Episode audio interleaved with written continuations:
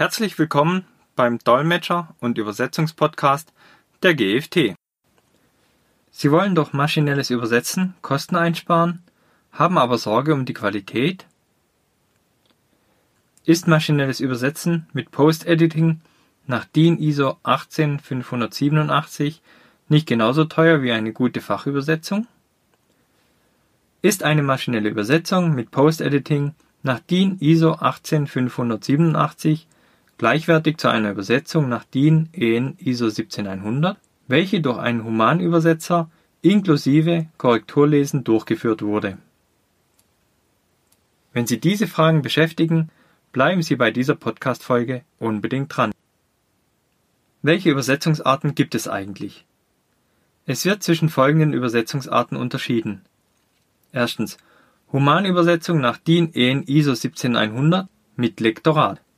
Zweitens Humanübersetzung ohne Lektorat. Drittens maschinelle Übersetzung inklusive Full Post Editing nach DIN ISO 18587. Viertens maschinelle Übersetzung inklusive Light Post Editing nach DIN ISO 18587. Fünftens rein maschinelle Übersetzung. In diesem Podcast werden wir uns mit den verschiedenen Arten der maschinellen Übersetzung näher beschäftigen Zuerst will ich Ihnen aber einen kurzen Überblick über die aufgeführten Übersetzungsarten geben. Humanübersetzung nach DIN EN ISO 17100 mit Lektorat. Bei der Übersetzung nach DIN EN ISO 17100 wird die Übersetzung durch einen Übersetzer durchgeführt.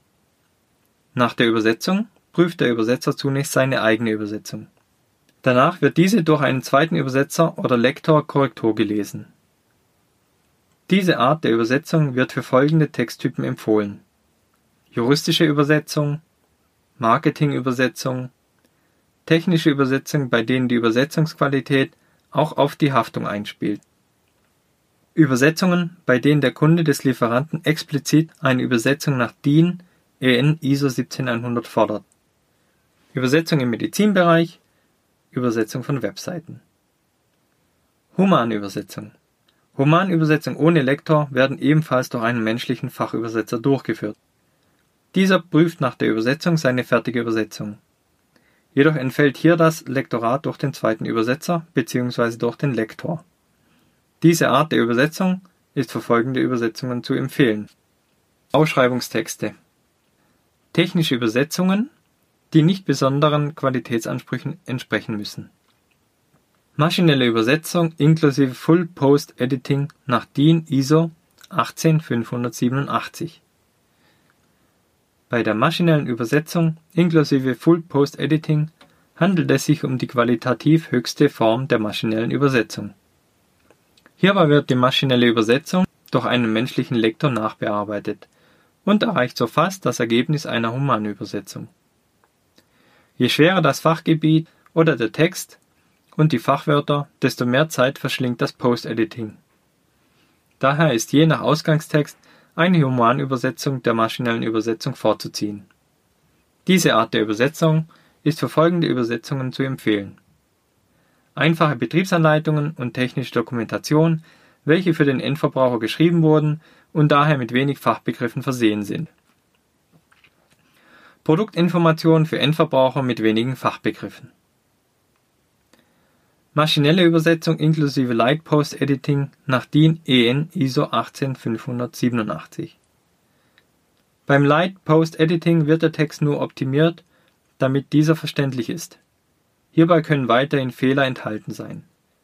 Diese Art der Übersetzung ist für folgende Übersetzungen zu empfehlen. Interne Dokumente, wo kleine Fehler nicht ins Gewicht fallen bei der rein maschinellen Übersetzung werden keinerlei Korrekturen durchgeführt. Je nach Programm, Text und Sprache treten hierbei enorme Qualitätsunterschiede auf.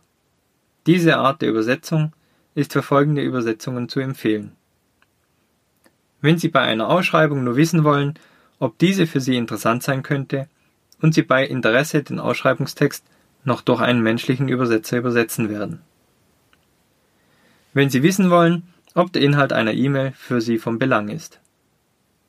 Wenn Sie wissen wollen, ob ein Dokument übersetzt werden soll, beziehungsweise nur einen groben Überblick über den Inhalt möchten. Welche Übersetzungsart ist nun die richtige für meine Übersetzung? Unsere Empfehlung für die Übersetzungsart orientiert sich an ihren Anforderungen an die Übersetzung, die benötigten Zielsprachen sowie die Komplexität des Ausgangstextes. Hierbei werden auch andere Faktoren berücksichtigt, wie zum Beispiel vorhandenes Translation Memory, also der Übersetzungsspeicher, welcher eine Humanübersetzung im Preis deutlich reduziert und damit eine Alternative zur maschinellen Übersetzung sein kann. Vorhandene Vorübersetzung, durch die per Alignment ein Translation Memory erstellt werden kann und somit eine deutliche Kostenreduktion zu erwarten ist. Wir sind am Ende dieses Podcasts angelangt. Ich bedanke mich fürs Zuhören und würde mich freuen, wenn Sie beim nächsten Mal wieder dabei sind. Wenn Sie Fragen haben, die bisher noch nicht im Podcast behandelt wurden, können Sie diese gerne per E-Mail an m.binder.gft-online.de stellen. Ich werde diese in einem der nächsten Podcast-Folgen beantworten. Vielen Dank fürs Zuhören und bis zum nächsten Mal.